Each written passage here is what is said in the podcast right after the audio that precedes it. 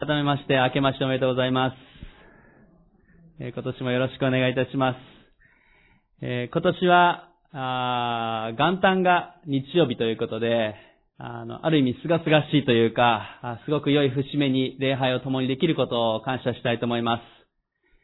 まあ、あの、正直土曜日とか月曜日が元旦ですとね、二日連続 のような感じがありますけれども、今年は元旦が日曜日ということで、私たちは誠実を守るとともに、またこうして年の初めに共に礼拝できるということを心から感謝していきたいと思います。新しい年皆さんどのようなことを期待しておられるでしょうか？ねえ、ー、期待に溢れておられるでしょうか、えー、それとも、えー、不安の方が大きいでしょうか？えー、去年の2022年はですね、えー、1年間を振り返ってのは、まあ、あの、漢字検定のところがですね、毎年、今年の1年を振り返ってた、あの、なんか清水寺のあたりでこう、墨で書くやつですね、えー、やられますけれども、えー、去年の、えー、2022年は投票の結果、戦というですね、戦いという字が選ばれたというのが出ていました。えー、まあ、あれが、あの、参考になるかどうか、なんとも微妙なところですね、あの 3位とか4位とか見ると高いとか安いとかそういうのが出てたりもしましたけれども、えー、ね、大体あれ、あれあの、オリンピックの年は金ですからね、3回ぐらい連続でですね。あまり参考になるかわかりませんが、ただ、去年、この戦いという字が、あ確かに、えー、私たち、えーえー、実際に体験したこと、まあ私たち自身が戦いに巻き込まれることはあなかったかもしれませんが、しかし、ウクライナの紛争のことが起こり、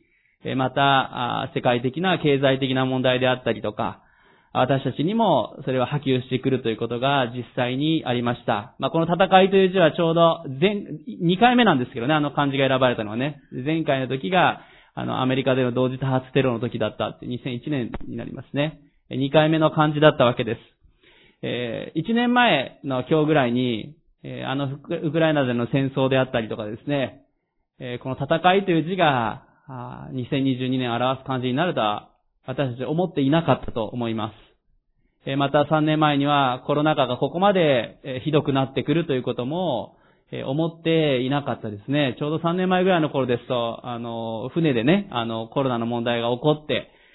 横浜の方で大変だという程度だったわけですね。それが今では私たちの身近に、そしてもう3年ほどこのような問題の中に私たちあります。2023年もどのような年になるか私たち予測がつかない部分は確かにあります。聖書を見ていくときに、私たちは平和を祈り、またそれらの問題が解決するように祈ることを教えられていま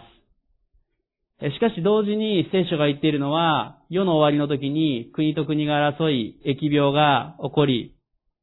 また様々な問題が、迫害もやってくるということが聖書に書かれています。私たちある意味ジレンマの中にあるわけですね。これらの問題が速やかに解決していくことを祈りつつも、しかしこれらのことが終わりの時に事実起こってきているということ。その両方のことを体験しています。私たちこの2023年、どのように歩んでいくべきでしょうかまあ、コロナ禍が始まった最初の時というのは、まあ、2、3ヶ月、えー、我慢をすれば、まあ、自粛というのもありましたけども、えー、元に戻せれるんではないかと。えー、しばらくの間、ある意味動きを潜めてですね、元に戻るのを私たちはある意味願っていました。1年を経っても、ある程度え、対応しながらも、そういう気持ちがあったかもしれません。3年経つにあたって、私たちが感じてきていること、そして現実としてあることは、えー、決してコロナ禍の前に元に戻るということはありえないということです。いずれこの疫病という問題は解決できるでしょう。しかし、この3年という間に、えー、私たちは世の中も移り変わり、私たち自身も変わってきたということを思わされます。社会自体も変わってきているわけですね。3年前に戻そう、5年前に戻そうということは難しくなってくる、そのことを思います。むしろ私たちは、これから先どのように歩んでいくかということが大事だということです。疫病がいつ収束するかしないか、に関係なく私たちは歩みを先に進めていく必要があります。教会にとっても、またここにおられるお一人一人にとっても、それぞれの置かれている会社であったり、ご家庭であったり、学校であったり、それらの場所で、どのように新しく歩んでいくか、そこには力がいります。また私たちにはその力が本当に必要としている、そのことを思います。まあ、2023年にあたって、毎年新しい年を迎える前に、え祈る中で、今年、まあ来年ですね、え教会に与えられる御言葉は何でしょうかと、え祈ってきました。昨年は、さあ天を見上げなさいという御言葉でした。視点を天に向けていこうということが昨年与えられた御言葉でした。え今年祈る中で、いくつか御言葉実際示されて、その中からさらに祈って一つ選びましたけれども、えー、それは福音をもう一度しっかり私たちが噛み締めるということ、そして福音を伝えていくということ、そのことの大切さを思わされました。えー、そして選ば、選んだ、示された御言葉というのが、ここに掲げられているものです。えー、ローマの一章16節私は福音を恥としません。福音は信じるすべての人に救いをもたらす神の力です。もう一度読みます。私は福音を恥としません。福音は信じるすべての人に救いをもたらす神の力です。これは、パウロがローマのクリスチャンたち教会に向けて書き送った言葉であり、また、主が私たちに語ってくださっている御言葉です。私たちは、この福音に力があり、またこの大胆に福音を伝えていくということを、この新しい年、改めて体験していく、それを噛み締めて歩んでいく必要があると感じています。福音の力を体験するのはいつでしょうか？それは数年先ではなくて今であるということ。大胆に福音を伝えるのはいつでしょうか？それは今でなければいけないということです。この3年の間に愛する家族を失ったり、また友人を失ったという方も、正直なところ大勢おられると思います。2022年の後半は、私たちの教会でも、教会のメンバーであったりとか、ご家族が召されるということも、いくつかありました。また、実際に、そのご葬儀がなかったりとか、ご葬儀に私自身も参加できないというような状況もあったわけですね。そのような中で私たちは改めて今という時をしっかりと生きていくこと、また福音に改めて立ち戻り、福音を伝えるということをしっかりと覚える必要があるということを思います。コロナ禍の中でもですね、いろんなチャレンジをしてきました。オンラインの礼拝がスタートしていきました。まあ、もしかしたらコロナの問題がなかったらいつまで経ってもできなかったかもしれないです。私が死に牧師引き継ぐとき、大僧先生は、あの、オンラインでも礼拝を早めにやった方がいいとか、まあ、先見の目は私よりも大僧先生にある、あるんだと思いますけども、やった方がいいと言われてましたけど、私はどっちかというと対面の方が好きだったので、あまりそういうことに目が向いていませんでしたが、まあ、日本中の教会がオンラインが得意になったと思います。えー、このオンライン礼拝ということが、あ今後なくなるということはないでしょう。えまた私たちの教会でもオンラインの聖書の学びであったりとか、ユースキャンプであったり、えまた、昨年からは、このコロナの中でも特別集会をいくつか、することもできるようになってきました。え私たちいろんなチャレンジをしていきます。しかしえ、さらにこの一年は歩みを進めたい、そのように思います。え実はこの2023年というのは、日本中の教会にとっても、この岐阜という地が注目される年でもあるんですね。えー、まあ、2022年の後半から2023年のもう年の初めまで、クリスチャン新聞であったり様々なところでも、岐阜という文字が、もう至るところに出てきています。まあ、それは、7年に一度、日本で開催される、えー、まあ、福音的な教会、えー、福音派の教会、ペンテコステ系の教会も含めですね、7年に一度の日本伝道会議という大会が、実は今年、え第7回大会として岐阜で開催されるということが決まっています。9月に行われるんですけれども、まあ、第1回の京都大会の時は、あの、有賀先生が事務局長をされたというですね、えー、まあ、アメリカとか海外からも有名な先生方が歴代来られ、え京都や神戸や、まあ、前回は神戸だったんですけども、沖縄であったり、えー、様々な場所で起こってきました。えー、本当は愛知であるはずだったんですけども、まあ、愛知ではなく、えー、岐阜に会場が変更に、えー、2年前になり、え、まあ、ついに今年、この日本伝統会議が岐阜で開かれますので、え、まあ、コロナのことがありますので、人数制限をして1200人ぐらい、全国の牧師先生、また、信徒のリーダーの方、中心的な方々が、長良川の国際会議場に集まることが決まっています。まあ、そこでこれからどのように日本の宣教を共にしていくのかということが、話し合われる。また、そこで共に励まし合うということが起こってくるわけです。まあ、テーマがですね、終わりから始まるっていうですね、終わっているのかというですね、ツッコミもありそうな、まあ本当はあの愛知でやるはずなのに終わりだったわけですけども、えー、本当はミノに変わってるんだというふうにも思いますが、えー、しかし、えー、私たち、えこの2023年に岐阜という地で全国の先生方も集まり、共に日本の宣教について、福音について考える時があるというのは、ある意味私たちにとっても励ましになることだなと思います。なかなか岐阜でそういう大会は起こりませんし、今後、第何十大会まであったとしても岐阜にもう一度来ることがあるかどうか私はわかりませんけれども、しかし、この岐阜という場所から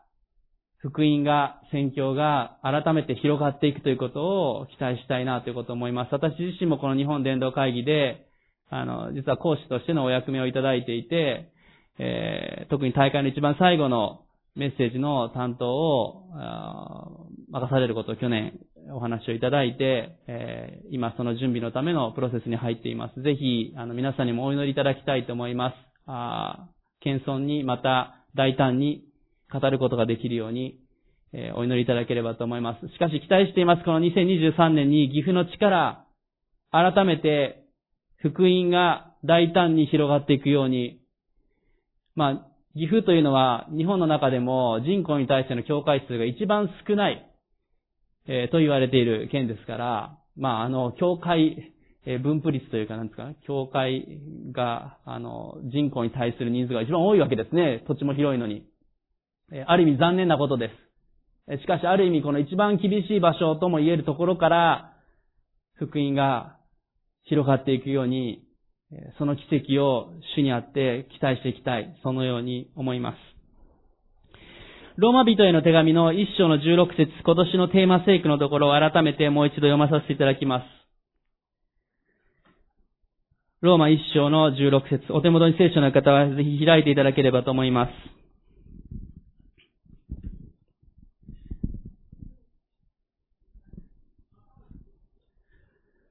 お読みします。私は福音を恥としません。福音はユダヤ人をはじめギリシャ人を信じるすべての人に救いをもたらす神の力です。この箇所で、パウロは、私は福音を恥としませんというふうに言いました。今日の一つ目皆さんにお伝えしたいこと、それは福音を恥としないということですね。なぜこの手紙のある意味一章の最初の頃にですね、この私は福音を恥としませんということをパウロは言ったんでしょう。この一章の16節までは挨拶が書かれていて、ここから本題に入る最初に彼はこのように言いました。どっちかというと恥としませんよりはですね、私は十字架を誇りとしますと言った方が、なんか聞こえばいいと思いますね。なんか否定的な感じに取られるかもしれません。恥としませんというですね。しかしこれはパウロの大胆さであり、また、当時これを受け取った人々への励ましであったわけですね。何か挟んでいただいて別の箇所もう一箇所開きたいと思います。第一コリントの一章の23節から25節です。第一コリントの一章の23節から25節です。この恥としないということの説明のためにこの第一コリントの一章の23節から25節も開きたいと思います。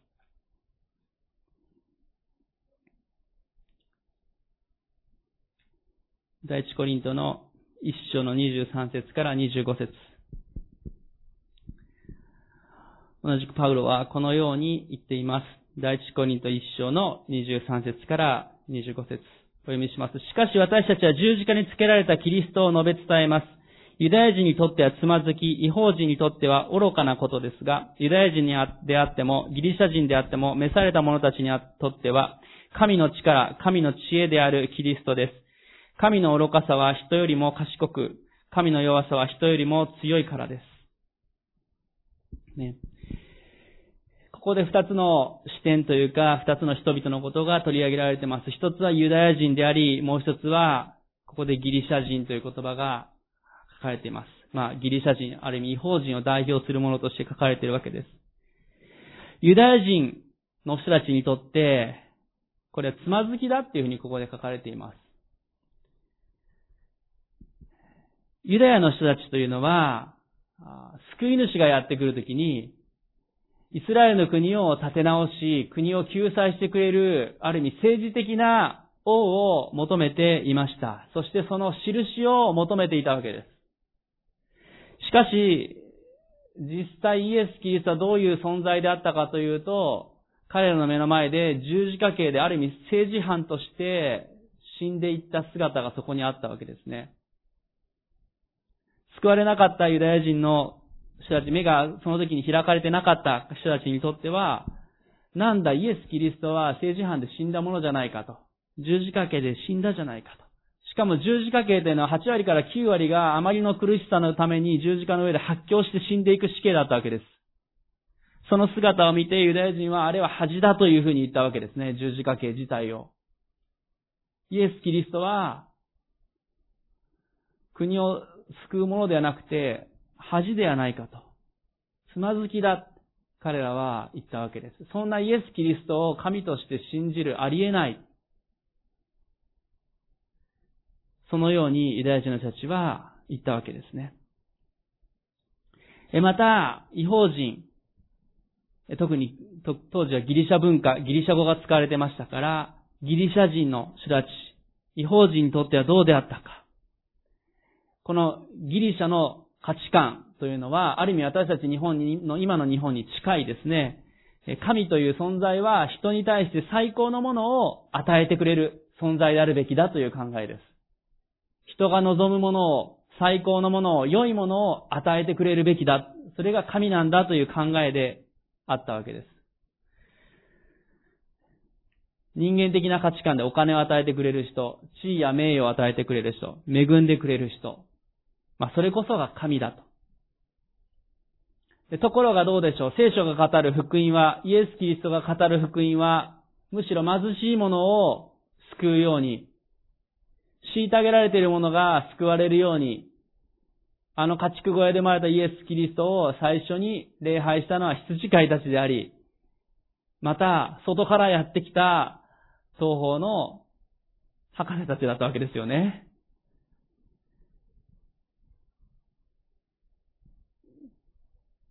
このギリシャ人、違法人たちにとっても、この十字架形というのは、あまりにも愚かしい、もう気が狂って死んでいく姿を見ていく、そんなこと何やってるんだというような意味も含めて、十字架を愚かだというふうに彼らは言いました。また、目に見えない、えー、何か与えてくれるように感じない、この十字架、イエス・キリストを愚かだという人たちがあったわけです。ですから、この第一コリントの一章の23節で、ユダヤ人にとってはつまずき、違法人にとっては愚かなことですが、というふうに、パウロはあえて説明をしています。クリスチャンの信じた人たちも、もちろん信じた時の喜びはあったけれども、しかしいろいろと攻撃をされ、この世の中の価値観の中で彼らはおそらくこのローマの手紙は、先ほどね、ローマみたいな手紙が書かれたその受け取った人たちというのは、多くが、ほとんどがユダヤ人のローマにいたクリスチャンたちであったというふうに言われてますから、同じ同胞のユダヤ人からもありえないだろうというふうに言われたり、また違法人の人たちからも攻撃されたり、そのような中で、クリスチャンということを隠そうとしてしまったり、恥ずかしいという思いが事実やってきた人たちもあったと思われます。迫害の中で、辛さの中で隠したい。喜びが失われていくということも事実あり得ました。しかしそんな人たちに対して、パウロは、私は福音を恥としませんと、力強く語るわけです。まあ、今私が話してきたことを、今のこの2023年の置かれている私たちの状況を見るときにも、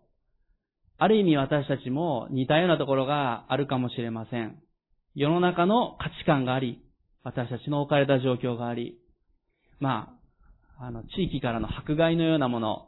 ね、昔のお寺とか神社からの迫害のようなっていうのは、以前に比べたら少なくなっている部分もあるかもしれませんが、しかし、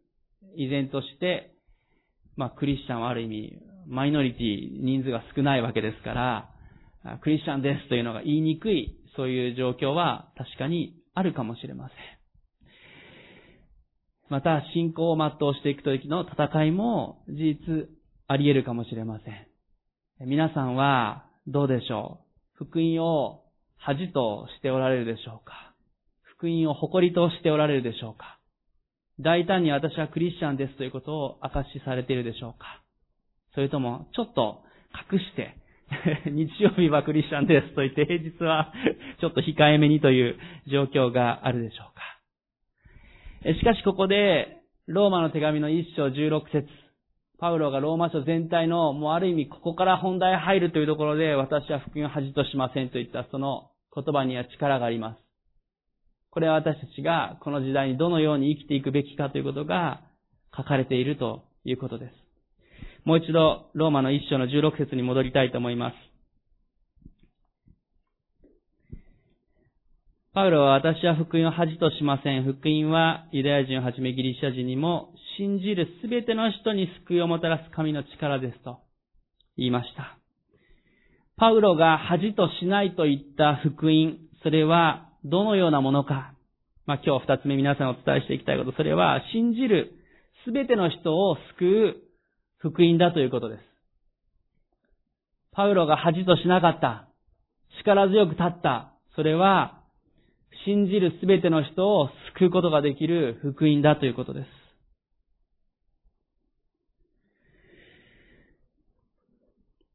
信じるすべての人。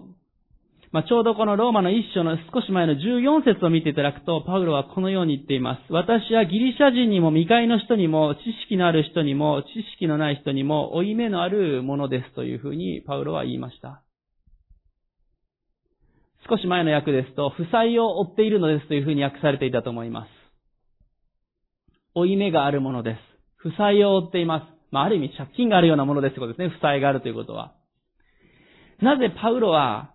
ギリシャ人にも未開の人にも、知識ある人にもない人にも、負債が、借金が、負い目があるのでしょうかユダヤ人であるパウロにとって何の関係があるのでしょうかこれは、パウロ自身の救いの証からも来ています。それは、パウロは、もともとは、まあ、サウロと言われていましたけれども、クリスチャンを迫害するものであったわけです。ま、さにこの目から鱗が落ちる前のパウロ。それは迫害者だったわけです。救いから程遠いものでした。しかし彼がダマスコの途上でキリストに、ある意味奇跡的にというか、電撃的に出会い、彼は人生が180度変えられたわけですね。そのパウロが、キリストにあって変えられた。救いから程遠い私が変えられた。この福音に対して、救いに対して私はこれを伝えていく義務がある、負い目がある。そのように彼は言いました。まあ、この負い目があるというと何かマイナスなイメージここでも持たれるかもしれません。まあ、パウロはですね、負い目があるとかですね、キリストの奴隷ですとかね、ちょっとなんか強い言葉遣いが多いのは事実あります。しかし彼の中で、まあ、このローマの一章の少し前の五節も見ているのですね、こう書いてあるんですね。この方によって私たちは恵みと死との務めを受けましたっていうふうにパウロは自分のことも言っています。私たちは恵みと死との務めを受けました。救われるときに恵みを受けています。救われる恵みを受けています。しかし同時に彼は務めを受けているというふうに言ったんですね。救われている恵みとともに私たちは福音を伝える責任があるんだ、務めがあるんだというふうにパウロは言っているんですね。この先ほど読んだ14章、14節の負い目があるのですというのも、あまりにも素晴らしい福音に触れられ、自分が救われた、それゆえに私は全ての人に福音を伝えなければいけないんだという、その熱い思いが、パウロを書き立てているわけです。また、イエス・キリストはパウロのためだけに死んだのでしょうか一部の人たちのための、ためのだけに、イエス様の十字架と復活はあったのでしょうか私たちはそうではないことを知っています。イエス・キリストは、すべてのものを救うために来られた方であるということです。すべてのものが救われてほしいという主の願いがそこにあります。ね。神は実にその一人子をお与えになったほどに弱いされた。それは御子を信じる者が一人として滅びることなく永遠の命を持つためである。ヨハネ3章16節に書かれています。イエス様は、キリストを信じる者が救われるように、そのために地上に来てくださり、命を捨て、蔑まれ、鞭打たれ、釘打たれ、十字架で死んでくださいました。葬られましたが、そして復活されて勝利された方です。しかしそれは一部のためではなくて、すべてのものに救いをもたらすためであったということ。イエス・キリストがすべてのもののためにしもべとなられ、自らを捧げてくださった。だからこそパウロは、イエス・キリストがすべての人のためにといったその思いを、自分自身も同じ思いとして、私はすべての人に負い目のあるものですと彼は言ったわけです。キリストの十字架の恵みは、今日ここにいる私たち一人一人にも溢れています。届いています。私たち自身もここに書かれている通り、すべてのものに対して、ある意味、負債を負っている負い目がある。なぜならイエス・キリストがすべてのものに福音を伝えるために捧げてくださったからです。パウロのこの思いというのは本当に素晴らしいなと思うと同時に、私たち自身もそのようでありたいということを今日改めて思います。しかし一つ大事なことがあります。先ほども言いましたが、この二つ目のポイントで私が言ったのは、信じるすべての人を救う福音というふうに言いました。ね、福音は信じるすべての人に救いをもたらすと書いてあります。大事なポイントは、信じるということがそこにあるということです。イエス・キリストはすべての人に救われてほしいと願って、すべての人のために命を捧げられたのは事実です。しかし救われるのは信じたものだけであるということが、はっきり聖書に書かれています。信じるすべてのものに。それは御子を信じる者が一人として滅びることなく永遠の命を持つためである。私たち人は自分で自分を救いに導くことはできません。私たちは神によって救われなければいけません。しかしそこに私たちが大事な選択をしないといけないのは信じるということなんだってことです。私たちは福音を大胆に述べ伝えます。すべての人に伝えていくことが私たちの使命です。しかし、信じるか信じないかは、それを受け取ったお一人一人の、ある意味、自由意志が主から委ねられている部分でもあるということです。私たちが愛する家族や友人にまた周りの方々に福音を伝えていくときに、ある方は信じ、ある方は信じないという決断をされるかもしれません。その決断自体を尊重はしなければいけません。しかし、すべての人に救われてほしいという熱い願いとともに、信じるということ、その大切さを思わなければいけません。先ほどもコロナ禍の中で3年が経ったと言いました。この3年間、ある意味こう、上手にというかね、あの、それなりに、それなりにというかしちゃいけません。前進しながら乗り切ってきた部分は確かに私たちあると思います。しかし福音を伝える機会としては、物足りなかったということを私自身も思います。もっと福音を伝えたかったし、もっとそのような機会が作り出せたらよかったな、ということを正直に思います。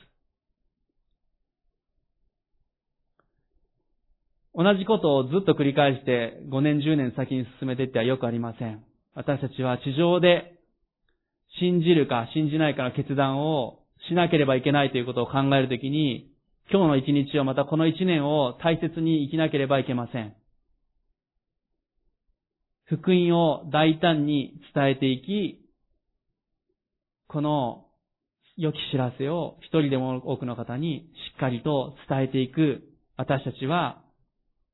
恵みとともに責任があるということです。パウロが言った恵みとともにそこに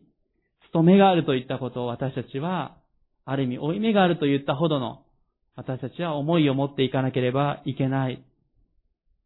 イエス・キリストの十字架は全ての人に向けられています。そのことを改めて私たちは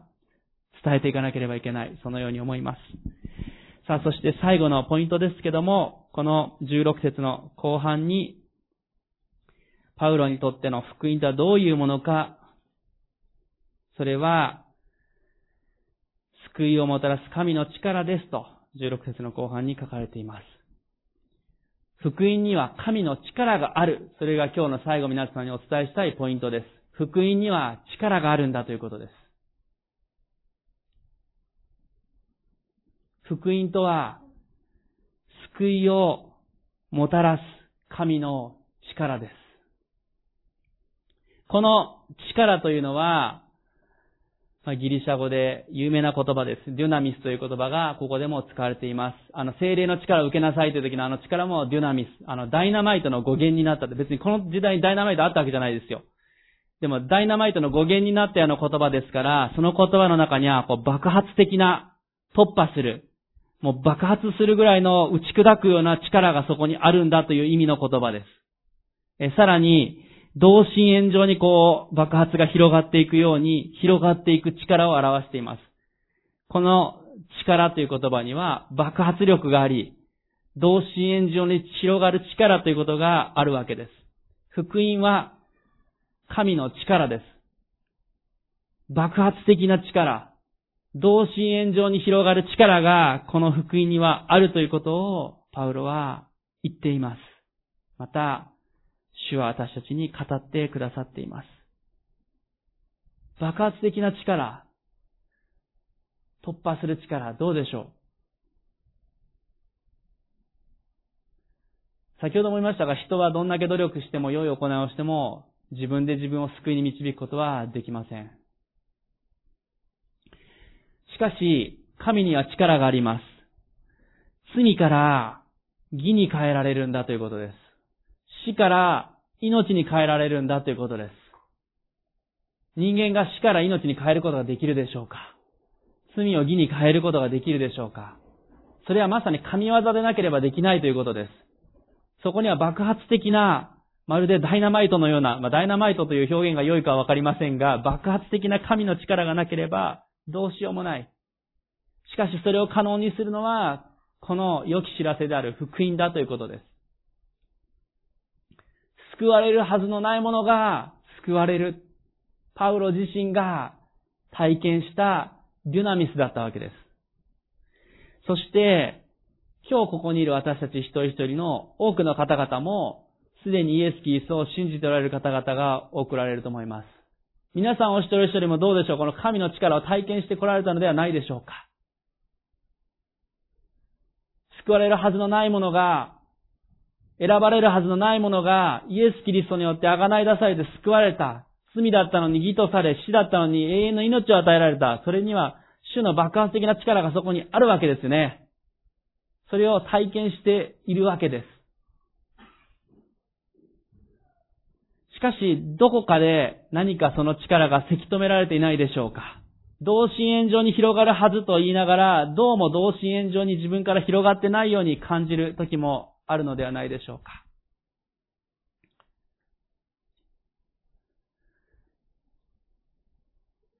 私たちを妨げるものがあるからそれが留まってしまっているかもしれません。もしかしたらそれはパウロが言った恥という言葉であったかもしれません。私たちを救ったはずのこの爆発的な神の力が私たちの内側だけで留まってしまったり、周りに広がらない。時に弱さを感じてしまう。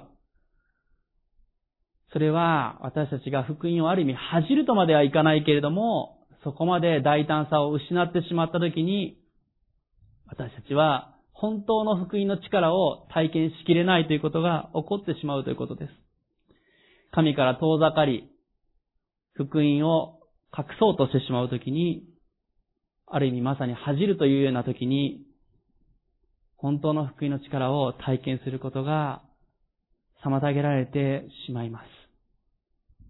このローマの一章の16節に続く17節にはこう書かれています。福音には神の義が掲示されていて、信仰に始まり信仰に進ませるからです。義人は信仰によって生きると書かれてある、書いてある通りです。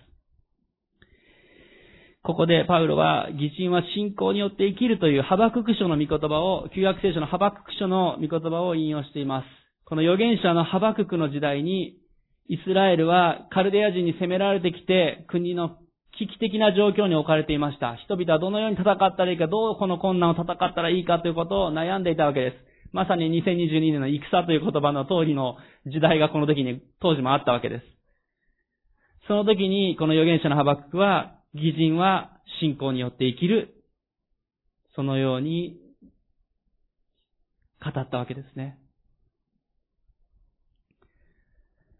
私たちの人生の中でも、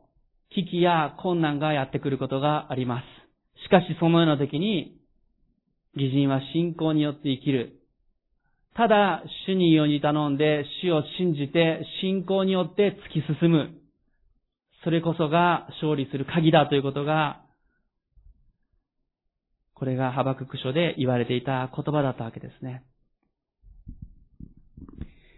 私たち自身も、もしかしたら皆さんも今何かの困難を経験されているかもしれません。病かもしれません。経済的な問題かもしれません。社会的な不安定さが不安につながるかもしれません。また2023年もどのようなことが起こるか私たちわかりません。しかしその中で私たちは何により頼むべきでしょうか？主に信頼する者は失望させられることがない。そこには希望があります。実はこのローマの手紙、この16節の一つ前の15節にはこう書かれています。ですから私としてはローマにいるあなた方にもぜひ福音を伝えたいのです。ローマ一章の15節には、パウロは、ぜひローマに行って福音を伝えたいのですと。しかもあなた方にもっていうふうに言ってるんですね。先ほども言いましたが、ローマの手紙って、ノンクリスチャンの人たちに、クリスチャンでない人たちに書かれたわけじゃないんですよ。で、クリスチャンでない方々に、あなた方にも福音を伝えたいんですって言ったら、なんかすごくわかりやすいですね。でも、ローマの教会のクリスチャンに向かって言ってるんですよ。福音を伝えたいのですって。もう信じてるはずなのに、みたいな感じです。まあ、ローマの教会というのは、あの、ペンテコステの日以来、福音が散らされていった人々、使わされていった人々によって築かれた教会の一つです。まあ、プリスキラとアキラによって建てられた、またその散らされたクリスチャンたちによって建てられていった教会と言われています。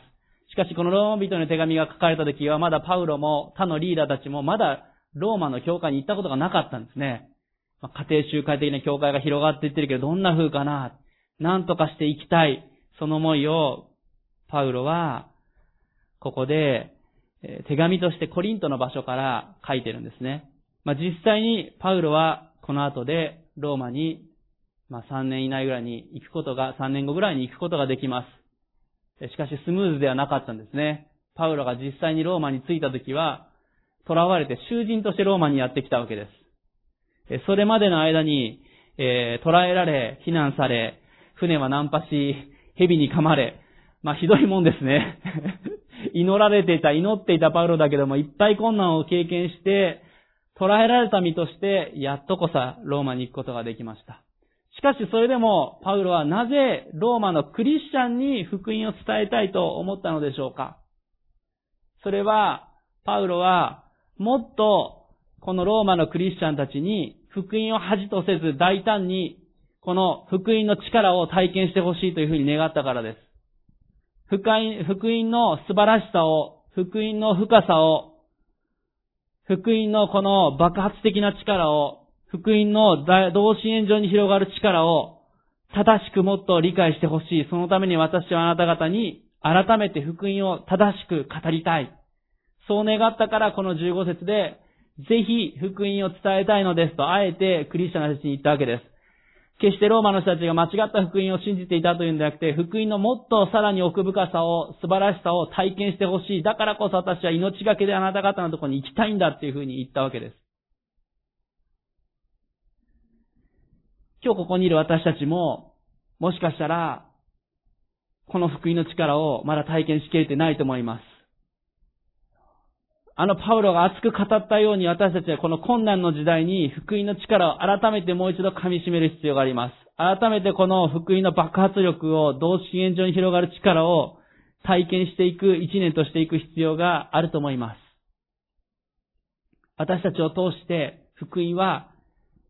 福音自体に力があります。それは神の力だからです。私たちの力ではないです。しかし私たちが福音を覆ってしまったり恥としてしまうなら、そこには力のない、福音には力があるんですよ。でも私たちは本当の福音の力を体験しきれなくなってしまいます。私たちは改めて福音の力を体験し伝えるものだけいけません。そして、御霊に満たされる必要があります。アメリカのあるえー、素晴らしい伝道者になった方で、スティーブ・ライダーさんという方がいますけども、この方は救われる前に銀行強盗で逮捕されて9ヶ月間独房に入れられた方でした。まあ、独房に入れられてたので何もすることができず、その独房で彼は聖書だけを読んでいて、その中でイエス・キリストを救い主として信じました。9ヶ月経って彼は独房から、まあ、他の囚人たちと同じ部屋に移されますが、そこで、激しいいじめを経験するわけです。食べ物の中にガラスを混ぜられたりとか、殴られたりとか、様々な嫌がらせを受けたわけです。精神的にも肉体的にも彼は限界を感じて、え、ある時、ま、野球のバットが、ま、多分スポーツ用にあったんでしょうね。それで他の囚人を殴ったっていうんですね。そして彼は、本当に悪いことをしてしまったと、主の前に悔い改めて祈りました。そして彼はもう一度独房の中に戻されてしまうんですが、そこで悔い改めの祈りをするときに、はっきりと主の声を聞きました。あなたは御霊に満たされる必要があるという神の言葉だったんですね。そして、このスティーブさんは、刑務所の独房の中でひざまずき祈り、そして気づくと手を挙げて、祈っていました。イエス様どうぞ私をあなたの御霊で満たしてください。その時に彼は御霊の満たしを体験し、精霊に満ち溢れ、そして彼は人生がすっかり変えられていきました。キリストの愛を大胆に伝え、また福音を恥じることがなくなった。彼は刑務所の中でキリストの愛を人々に伝え、3週間のうちにこの刑務所の中にいた全ての人たちに福音を伝えたっていうんですね。そして、刑務所の所長までも変えられ、彼は模範囚として釈放され、そして全生涯をかけて福音宣教をする者に変えられていきました。クリスチャンになっても私たちも失敗するときはあります。迫害や困難を経験するときもあります。しかしその時に悔い改めて、主よどうぞ私をもう一度、今日、御霊で満たしてください。福音の喜びを与えてください。返してください。主の愛と喜びを体験させてください。そう願う時に主は私たちを再び燃え上がらせて、御霊で満ち溢れて大胆さを与えてくださいます。その時にこそまさに私たちは福音を恥じることなく、キリストがあなた方は精霊を受けるときに力を受けますと言われた通り、この福音の力を大胆に伝えるものとされることができます。今日皆さんは、大胆な例が終わりでしょうか？福福音の力を噛み締めておられるでしょうか？どうでしょう ?2023 年、もっと大胆に、この福音の力を体験していきたいと思いませんか？大胆にこの福音の力に生きていきたいと思いませんか？私たちの内側から爆発的な力が、同支援上の力が広がっていくように、また私はこの2023年にこの岐阜の教会から、またこの岐阜の力、日本に福音が大きく広がる素晴らしい時となることを期待しています。皆さんはいかがでしょうか？今日私たちが主の前に立ち返り、変えられる時に、主はあります。イエスを信じなさい。そうすればあなたもあなたの家族も救われます。アメンですね。福音には力があります。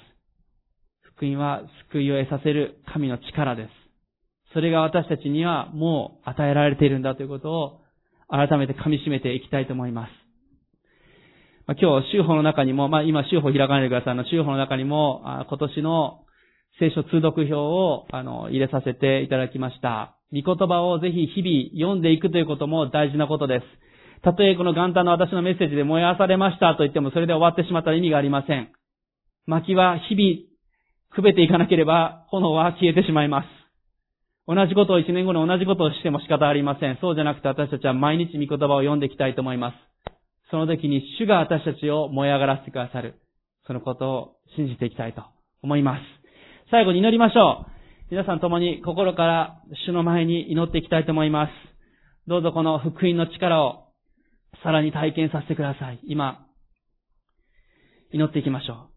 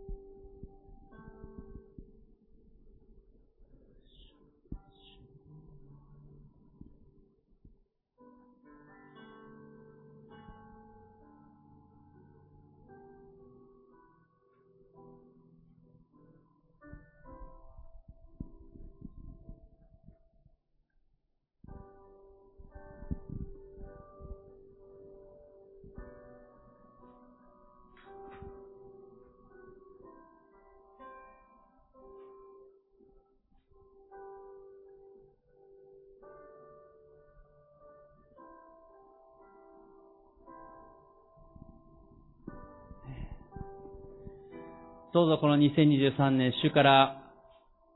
大胆な霊が注がれるように、福音を恥とするまではしないにしても、感動が薄れていた私たちが改めて福音に感動し、応答していくことができるように、この私たちの内側に与えられている主の力が豊かに表されていくように今祈りましょう。主をどうぞ大胆な霊を注いでください。福音の力を豊かに体験させてください。私たちから溢れ流れていくようにさせてください。今祈っていきましょう。主の前に祈っていきましょう。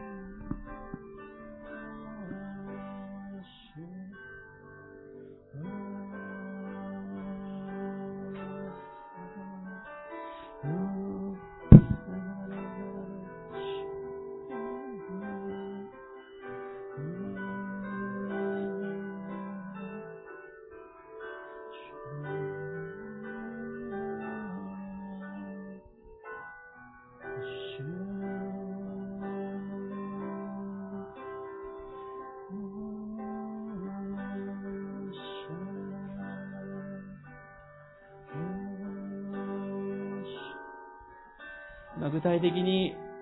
この一年、皆さんが主の前にこの一年、このようなことをしていきたい、そういう願いはあるでしょうか？あの人に福音を伝えたい。この罪をやめて新しい習慣をしたい。このことを新しくしたい。主にある願いはあるでしょうか？主に今祈りましょう。この2023年、私は大胆に福音の力によってこれをしていきたいです。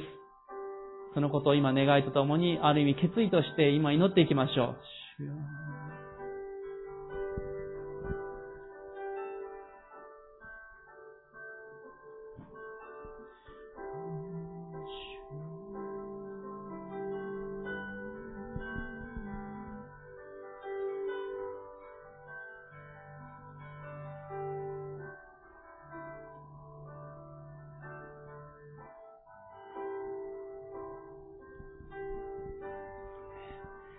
します。愛する天の神様、感謝します。今日から新しい年が始まりました。様々な困難や難しさを感じる社会、時代ですけども、しかし、この時代に私たちは主にあって置かれている。また、主あなたの福音によって救われた者として歩むことができることを感謝いたします。どうぞ主はあなたにある力強さを与えてください。大胆さを与えてください。パウロが迫害の中で困難の中でも私は福音を恥としませんと言ったように私たちも今日福音を恥としません。主はあなたの力強い霊によって立つことができますようにどうぞ私たちを力づけてください。私たちを死から命へ救った、罪から義としてくださった主の福音の力をもっと体験させてください。救われた時の一瞬で終わったんではなくて、今日も毎日この福音の力を体験していくことができることを感謝します。どうぞ私たちの内側からこの一年も日々、この主の力が溢れ流れますように、周りに溢れ流れるように、どうぞ大胆に福音を伝えることができるように、どうぞ私たちを用いてください。罪を悔い改め、主にある新しい生き方をしていくことができますように、どうぞあなたが力づけてください。私たちの人生が変えられるように、私たちの家族が救われるように、そしてこの岐阜の力、日本全体に世界に福音が広がっていくように、この2023年を特別な時としてください。主をあなたに期待します。主あなたはそれを成してくださる方であることを宣言いたします。主よ、あなたの栄光を豊かに見て、2023年を1年後に振り返った時に、ああ、本当に恵みが溢れ、主の栄光が溢れていた1年であったと宣言することができるように、どうぞ、主をあなたの前に今日、もう一度私たち自身を捧げます。主あなたが用いてください。感謝します。主イエスキーその皆によってお祈りします。アメン。